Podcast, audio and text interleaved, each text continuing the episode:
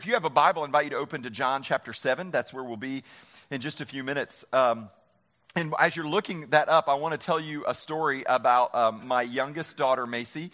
Uh, Macy's birthday was recently. they always cringe when I do that. Um, Macy's Macy turned 12 just uh, not not too long ago. So uh, we I was reflecting back on uh, on the last 12 years uh, together and remembering how her life started, uh, which which was pretty could have been could have been an arrest. That's actually some things that were involved in the beginning. Uh, Sherry had had a, a, little bit of trouble with the pregnancy for Macy, and there were some false alarms and bed rest, and, and she just was very anxious to come into the world. And so we were making trips to the hospital on a fairly regular basis because we just never were sure if she was, this time it was real or not on one particular night, Sherry woke up and said, I th- we got to go to the hospital. So we left. And, but this seemed a little more urgent than normal. And I, you know, this was not my first rodeo. We'd had three other kids. I kind of knew. So I could sense, okay, this, this time I think there's something different going on. So we got in the car. It was early in the morning we lived probably 12 or 15 miles away from the hospital and so we you know had that somebody came and stayed with the other kids and so we'd had to wait on that so we already we, we were already running a little behind and things were getting a little tense and a little anxious and so i really did not want to deliver my fourth child myself so we got in the car and i was I was going pretty fast. I mean, really fast, actually, down the road, trying to get to the hospital. And it's two or three o'clock in the morning, and uh, nobody's on the road. And so we're just going down the road, and all of a sudden behind me there were lights. Yeah, so I got pulled over, and I'm thinking, okay, you know, if there were ever there was an excuse to break the law, this was it. But I, have got to figure out what I'm going to say to the police officer as he comes up, and of course he comes up and he immediately the first thing he asks is for. Okay, so you've gotten tickets too. So, so he so he asked for that, and I, you know, and I say to I, I have him ready because I knew he was going to ask from experience. So I I have ready, and I, am going to give them to him. And, and I say, officer, uh, he says, and of course, then the next thing he says, do you? Yeah. And I was going fast enough. There was a lot, I don't know if it's true in Florida, but it was true in Georgia where we're living. If you double the speed limit, you can go to jail. I mean, that's like, yeah, you go to jail. So I was at that point. Do you know how fast you were going? And I said, yes. I said, yeah, Officer, yes, I do know how fast I was going. I'm trying to get my wife to the hospital because she's going to have a baby. And he had his flashlight, you know, on my guard, and he took the flashlight and he put it over in the passenger seat and he shined the light, you know, right on Sherry. Now, in this moment, the police officer had a choice to make. Okay? The law is clear. The law is clear. The situation that he found himself in in that moment put him in a decision where he was going to have to make a choice between the circumstance as he saw it and the law as he understood it. And so he was faced with a choice. I, in the moment, was entirely helpless. There was nothing I could do. Everything depended on this guy's choice. I want to ask you a question. What do you do when you find yourself in a position where the decision between A and B isn't as clean cut as you want it to be? I know for, for people like me, and there are many of you who are like me, I, I really, really like black and white. I, I, like that. I like things to know. I like to know, okay, here's, here's what you do in this situation. Here's A, B, C, and B always follows A, and C always follows B, and this is what you do. I like that. I'm comforted by that. But if I'm honest with you, and if you're honest with me, if you feel that same way, there are lots of times in life, lots of situations and circumstances that come up where it is not that clear the circumstances seem to contradict what you know to be right and true and the process and the law and all kinds of things that we sort of build in our minds and our hearts of this is the right thing to do. This is what the law says to do. This is what the right thing to do is. But this circumstance there's something about this situation, there's something about this circumstance that causes me some tension, and I've got to make a decision here. And it almost appears as if whatever decision I make, it may not be the right one. You know, it, what do you do when it's not clear what the next right thing is? What do you do? I want to look at this passage of scripture where Jesus talks to some religious leaders and a crowd of people who are gathered up, and this very subject comes up, and it's so pertinent to, uh, pertinent to us today because we live in a culture where things seem to get murky and gray really easily and really quickly. There's so much information and so many opinions, and you're exposed to so, so many different views that for the Christian, you can say, you, you can say, well, I just, I want to believe that, that what I've been taught and what the Bible says, I want to believe that I can just always just apply exactly what those words are to this situation and it'll always work out. But we find ourselves in situations where sometimes it appears murky and gray. What do we do? I want us to talk about a principle today that's really dangerous. It's a very, very dangerous principle. But it's a principle that Jesus not only taught, but he demonstrated many times throughout the course of his ministry. And I want to say this up front this principle that Jesus taught is so dangerous that I am, honestly, very nervous about teaching it to you today. Because there are a couple things that happen with this principle. There's one, one, one thing in particular that happens with this principle is people take the principle and they abuse it to justify all kinds of bad behavior and immoral choices. But the problem is, if you don't teach the principle, the alternative is a form of legalism that everybody looks at and recognizes and knows, I know that what you're doing is exactly what the Bible says to do, but something about it seems so contrary to the character and nature of Jesus that I have a hard time believing that it's right. What do you do in those situations and circumstances? This principle is what got Jesus killed. I'm convinced of that. There were lots of reasons why the Jews were mad at Jesus. He claimed to be God. They didn't like that, but there had been other people who claimed to be God.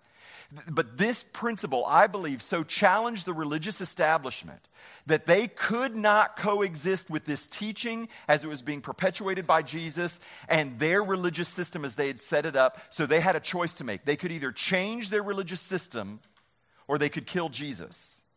And so they decided to kill Jesus because of this principle.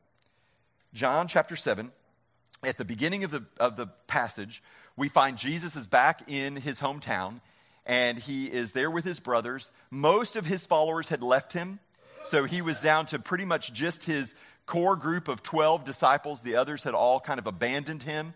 And so here he is back in, Jerusalem, back, in Jude- back, in Galilee with his brothers. There's a big feast coming up in Jerusalem. His brothers suggest to Jesus, hey, let's work on repairing your reputation. Let's get some followers back. You need to go to Jerusalem to this big festival, perform some great miracles, wow people, and then people will start following you again. Jesus said, eh, no thanks. You guys go on. I'm not going. Well, Jesus, in fact, did go back to Jerusalem to this festival, but he went in secret.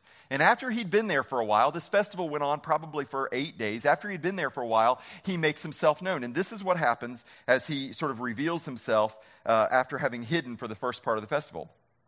About the middle of the feast, Jesus went up into the temple and began teaching. The Jews therefore marveled, saying, How is it that this man has learning when he has never studied? Now, they were definitely amazed by his teaching, but there's something else to this question that's important for you to understand. That this question carries the idea who gave him the right to say these things? Like, what authority does he have to say this? Because this teaching that he's giving us seems to fly in the face of everything that we stand for as, as, as a religious group of people, as people who abide by the law. This seems to fly against everything we've understood. So, so who gave him the authority? What right does he have? That's what's behind the question. So Jesus answered them My teaching is not mine, but his who sent me. If anyone's will is to do God's will, he will know whether the teaching is from God or whether I am speaking on my own authority. The one who speaks on his own authority seeks his own glory, but the one who seeks the glory of him who sent him is true, and in him there is no falsehood. Now, what Jesus basically was saying is here, you guys can't understand the source of my teaching or that my teaching is right until you submit yourself to the person that, that gave the teaching, who is ultimately God the Father. Until your desire is to do the will of God, you can never understand the ways of God. And you will never understand the truth as long as your primary purpose is to seek your own glory. As long as you're after just making yourself known, you will never understand that what I'm saying is true. And until you, until you kill your own desires and your own will and seek only the, the, the, desires and the will of God, you will never understand, nor will you ever accept that what I am telling you is true. But the, but the, the, the, the inverse of that is also true. If you seek God's will first, this is what we talked about last week. If you seek God's will first, then all of a sudden the things I'm teaching you will make perfect sense. I think what Jesus said to them is exactly true for us today. That this principle that Jesus is getting ready to talk about, that he talked about many other times, is very difficult to understand if your desire is to do your will. But if your desire is to do God's will, it makes sense. This, this principle that he's going to teach, that he's going to talk about, it doesn't make any sense if your desire is for you to look good.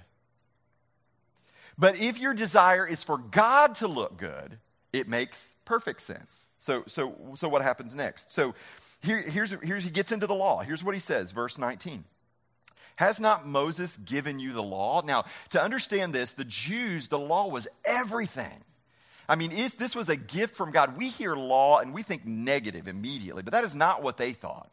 The law was a gift from God, and it was a gift in order for them to experience freedom and whole, wholeness that they could be connected with God in a healthy way, that they could be connected with each other in a healthy way. It was the instruction book. I mean, they looked at this and they, they thought to themselves, if we could just follow the law perfectly, they had had lots of examples down through Jewish history where their ancestors had not followed the law perfectly, and it never turned out well. They're, they got carried off into slavery, the nation lost its status. And so the Pharisees in Jesus' day had decided, hmm, well, that means if we just follow the letter of the law, if we just do exactly what the law says, then we will get from God what we deserve to get from God. Very dangerous. Very dangerous teaching. And listen, listen, please listen. There are so many, so many, so many churches that will still tell you that today and they will reduce God to a slot machine that if you put the right thing in the slot machine, then you can expect to get what you deserve out of the slot machine. That is a very dangerous teaching because it puts us in the place of God. Do you see the idolatry behind that? That, that suddenly, if I believe that if I just follow these laws exactly like they're written, then I control God. Then the question is who is God in this situation? But this is what they thought. Did not Moses give you the law? Now, here it comes. This was so incredibly offensive to them. Yet none of you keep the law. You fail. I mean, the, the, number one thing that you try to do in your life, follow all the rules, get it right all the time, you have failed. Now, listen, these people to whom Jesus was, were, was talking in this story, they, are, they were better than every single one of us. I'm, I'm, I'm, I'm serious. They kept the law better than any of us in this room keep the law. I mean, they did everything, everything right to the point that when they tithed, they would go to their herbs and they would count out the grains of their herbs to make sure that one tenth of everything was turned in because the law says you give one tenth to the Lord. I mean, they were so good, we can't even begin to get close to their goodness. And Jesus said to them, Every one of you have broken the law. And then to prove that they had broken the law, listen to what he said. This is so fascinating. Why do you seek to kill me? Why do you seek to kill me? Now, with this statement, Jesus is saying something really interesting because he's calling them lawbreakers, and the example he's using isn't action they have taken, it's an intent of their heart. Because, see, they had, in fact, in their heart intended to kill Jesus. We know from uh, John chapter 5, verse 18 that after Jesus healed the man on the Sabbath, that the, John reports to us that the Jews began to seek ways to kill Jesus. John chapter 7 verse 1. Jesus left Jerusalem because they were seeking to kill him. Jesus knew the intent of their heart, and so Jesus calls them out and says, "So you are all lawbreakers." Here's an example of how you're breaking the law. You're trying to kill me. You're planning to kill me. The crowd answered, You have a demon. Who's trying to kill you? Now, this, basically, they're just saying, You're crazy, Jesus. Now, they would make this charge many, many more times. You're crazy. Because they're saying, Look, we don't, we're not, we've not tried to kill you, but Jesus understood their heart. He understood what was really going on. This raises the law to a whole new level. There are some people who want to believe that Jesus was the first one to teach some sort of moral relativism. That, that actually, you know, you just apply the law as it feels good and right to you in the moment. This is what the Jews had done. I mean, even back in the times of Moses, when Moses had given the law, Jesus told them, because they were at this Jesus' day, you think you think marriage is in trouble today? It was really in trouble in the first century. I mean, they were, their divorce was rampant. And Jesus called out the Jewish leaders who were themselves, many of them divorced, but they had followed the law in their divorce proceedings by giving their spouse a certificate of divorce. And Jesus said, You don't even understand. This was never God's intention. But he gave you he gave you divorce. He made provisions divorce because of your heart being so twisted and so turned. But see, they were following the letter of the law and the way they were choosing to live. And, and, and, so he goes on and he says, Listen, you've heard it said, do not commit adultery. I tell you that anyone who looks at a woman with lustful intents already committed adultery in his heart. Man, suddenly, suddenly, Jesus doesn't dumb down the law to make excuses. Jesus dials it up. When he said, You are trying to kill me, it was as if they had already committed murder. Why? Because Jesus said, You have heard it said, Thou shalt not murder. But I tell you, if you hate someone in your heart, you've already committed murder. How many murders have you committed this week? Come on. I mean, if you want to start, if you want to live your life by following the letter of the law, Jesus says, Come on, I'll give you the law.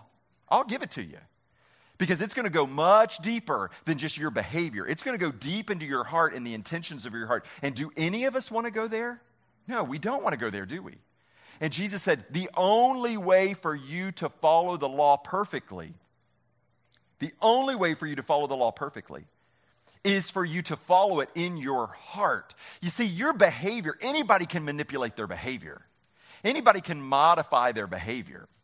I mean, it's like eh, I mean, th- this isn't true of my children, but maybe it's true of your children. The times when, the times when you, you say, all right, I want, I want you to take out the trash.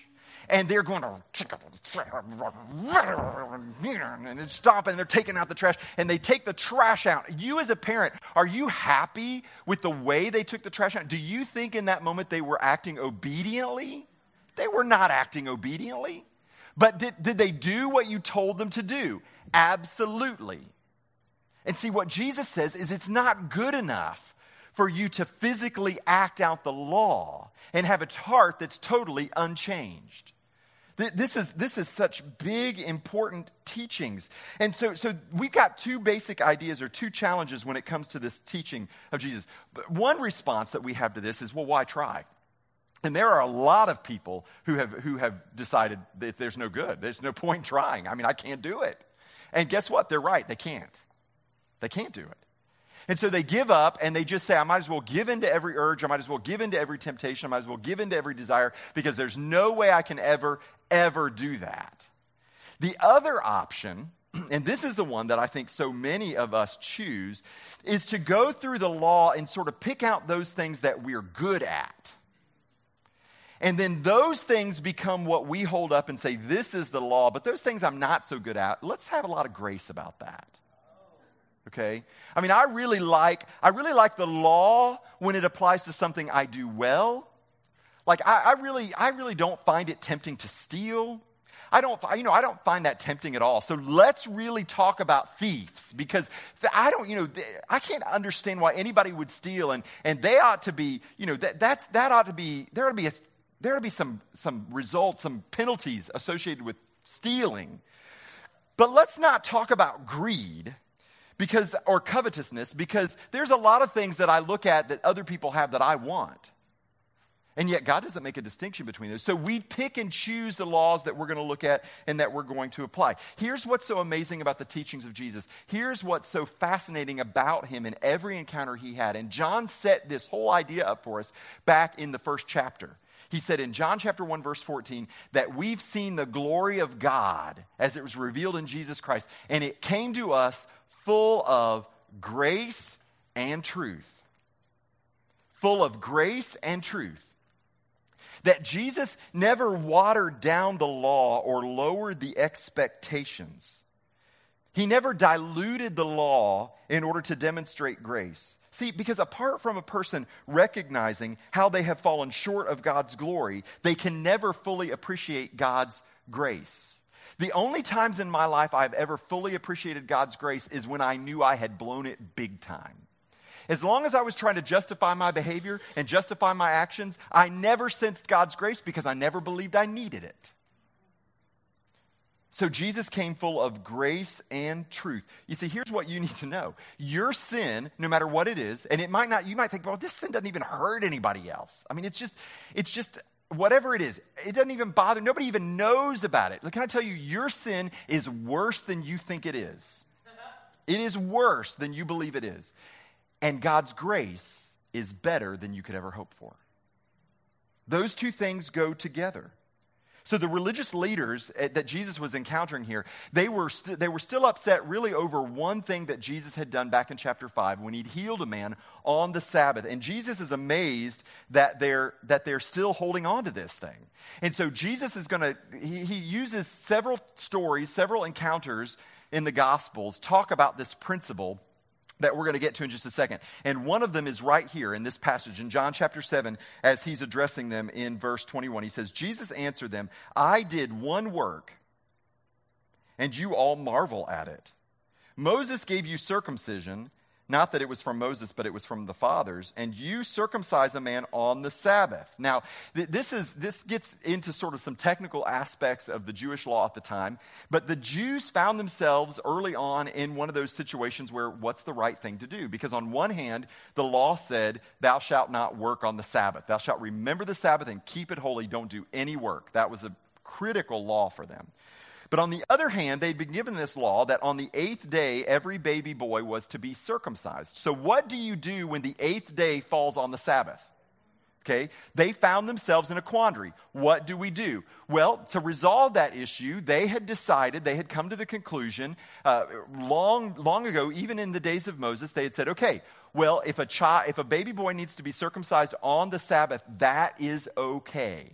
In other words, you can break one law in order to uphold another. It's okay. So listen to what Jesus said. This is so brilliant. This is brilliant. This is why the teachings of Jesus rise so above any other moral teacher or philosopher in the world. This is right. This is one of the reasons why. Here's what he said. He said,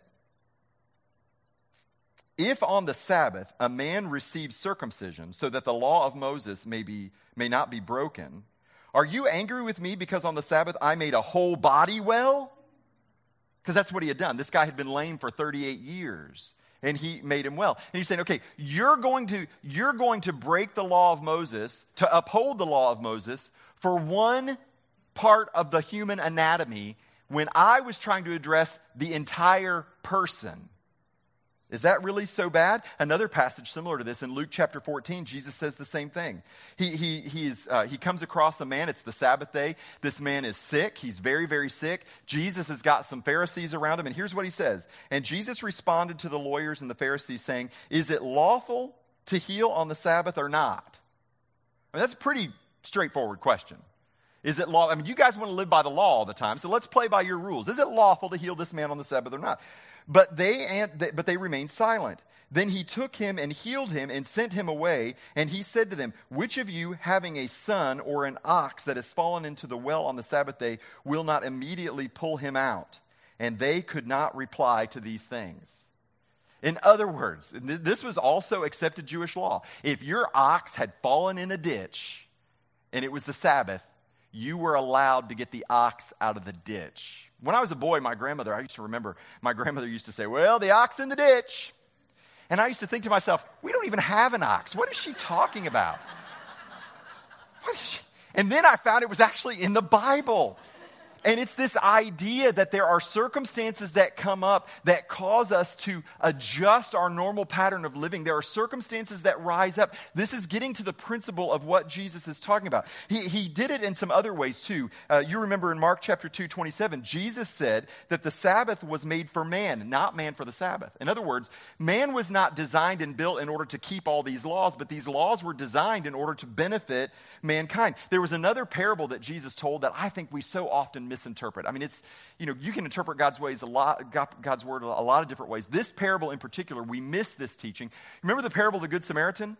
I'll just tell you, tell you a little bit about it. If you want to read it on your own, you can look it up in Luke chapter 10 later. But in this parable, um, there's a man who's beaten up and stripped, and he's left for dead on the side of the road. And a religious person walks by, uh, like a, a, a priest. And he comes down the road, and he's, he walks way on the other side of the road to get away from the guy who's laying there. And then there's a scribe that comes by, and another person that comes by, three well thought of people. And finally, Jesus says, But then a Samaritan who's just like hated. I mean, they're like, no nobody likes the Samaritans. Everybody hates them and they're good for nothings. The Samaritan comes up and actually gets down and ministers to the guy and helps him and, and makes sure he's going to be okay. And Jesus asks the question, who who was this man's neighbor? In other words, who did the right thing? Now, before we all say, well, obviously the Samaritan did the right thing, not so fast.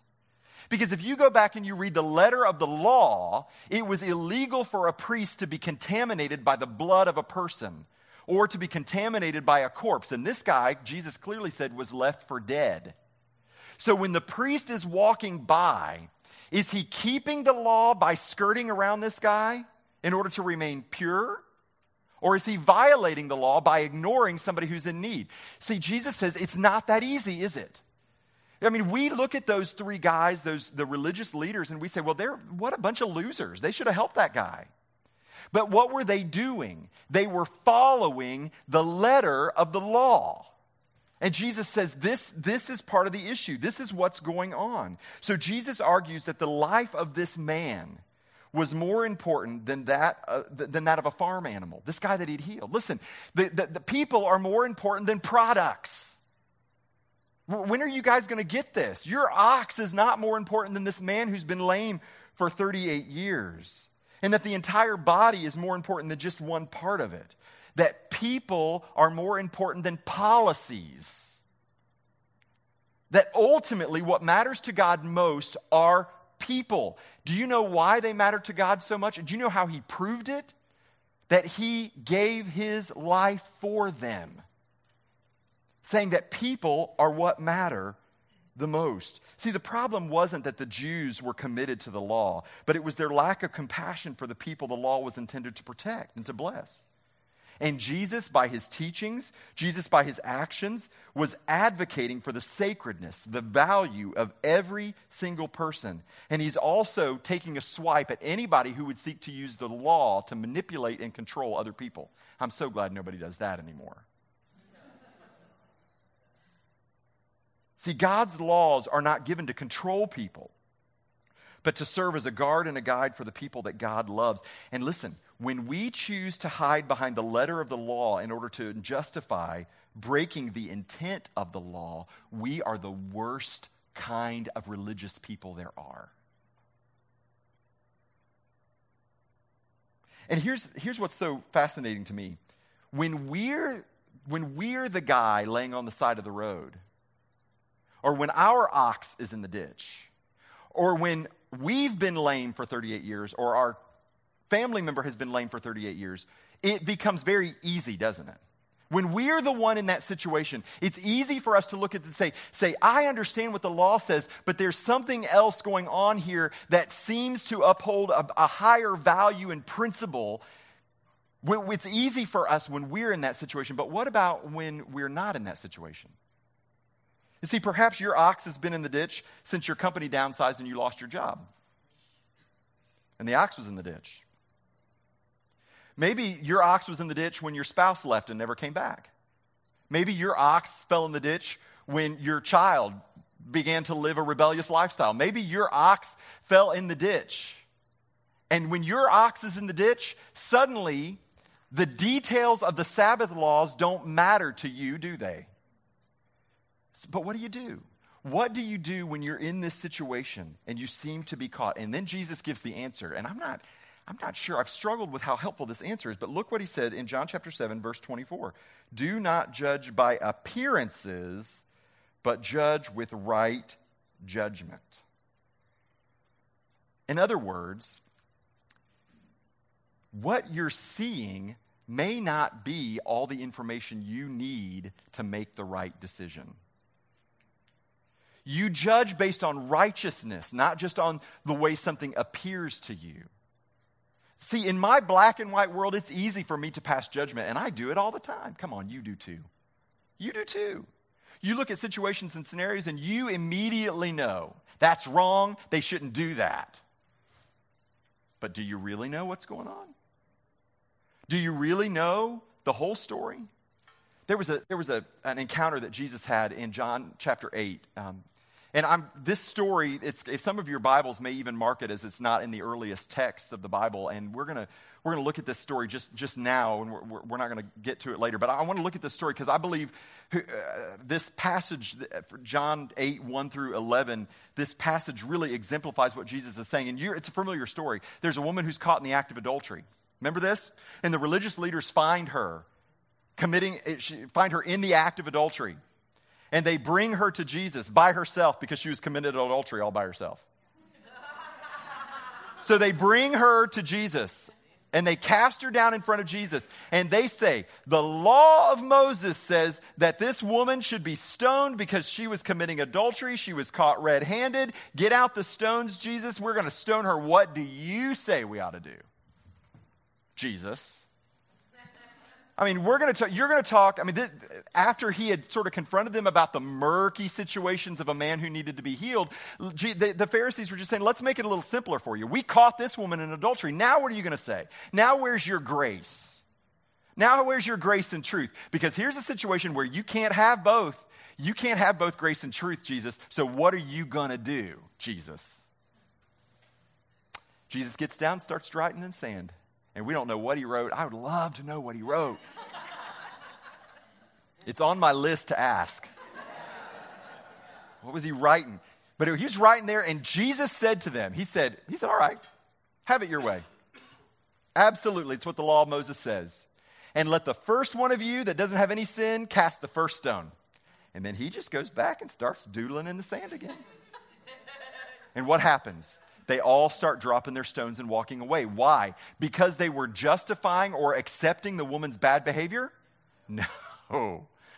Because they recognized they were no different than she is.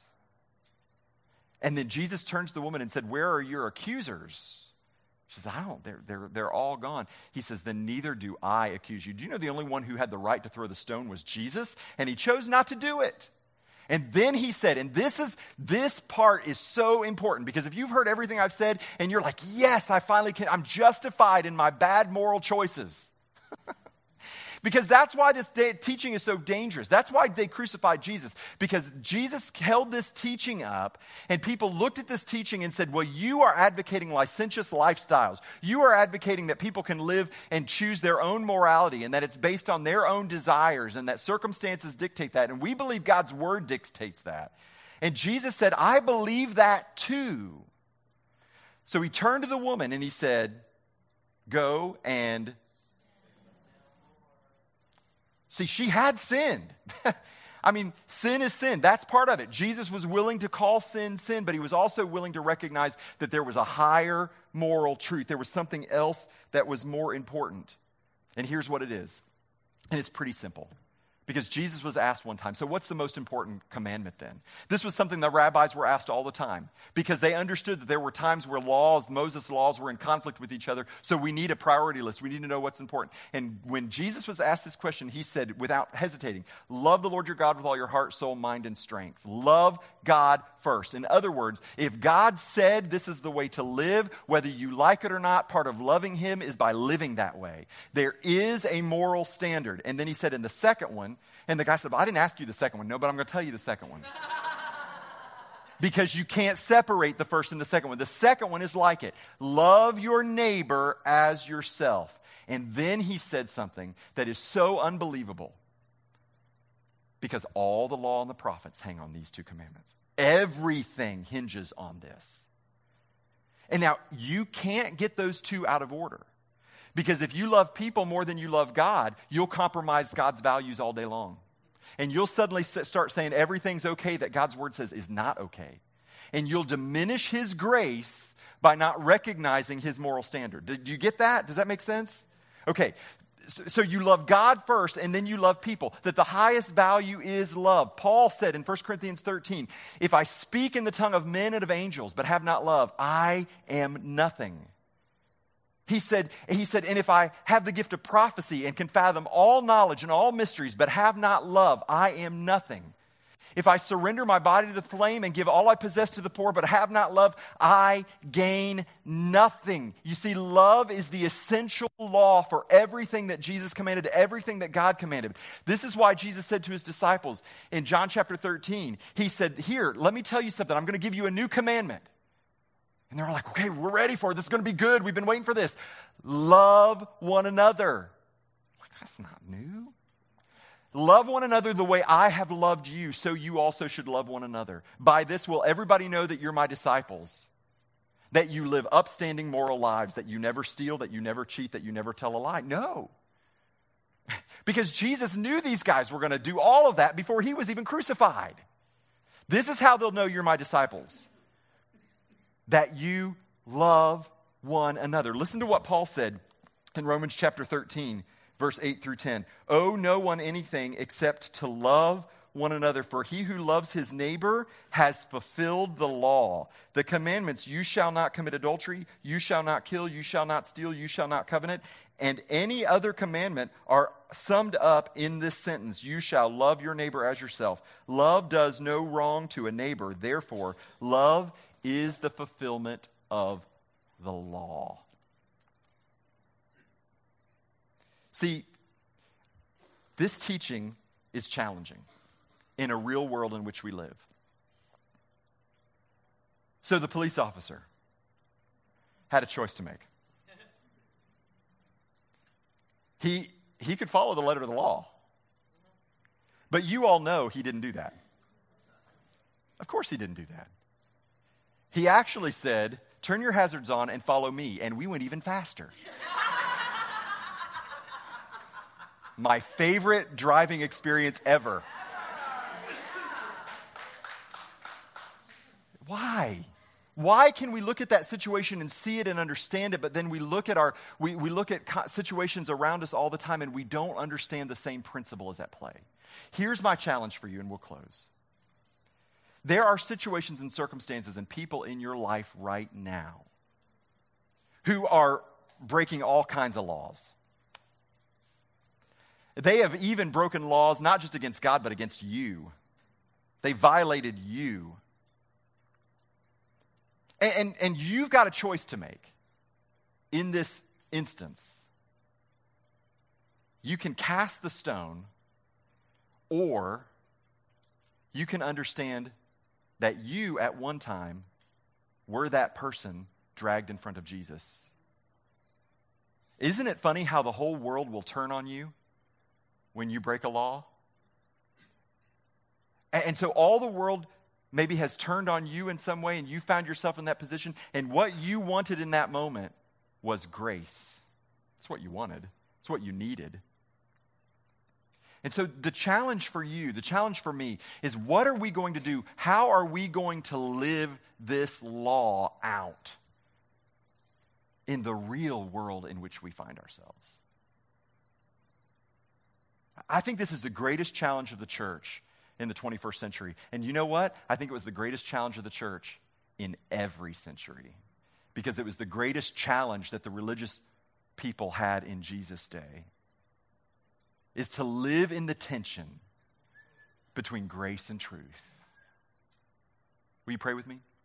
Father, today as we as we um, take on what I believe is one of the most difficult principles that Jesus ever taught us. Um, I recognize, Lord, and know that um, this principle can be misinterpreted for all kinds of selfish reasons. I've misinterpreted it for selfish reasons myself. But Lord, I pray today that this principle will fall on people with all the weight of the truth that you teach and all the power of the grace that you showed. Father, for those who are here today who find themselves denying their own sin, justifying their own sin. I pray that they would come face to face with, with, in fact, how bad their sin is, Lord, so that they might understand how great your grace is.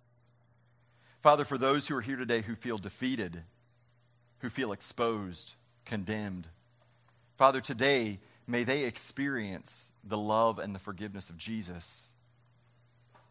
And Lord, I, thank you for the hope that we have in him, that he was willing to take all of our sins on the cross in order that we might be free. Father, for anybody here today who's not experienced that freedom, I pray that even today it would be the day. For we ask this in Jesus' name.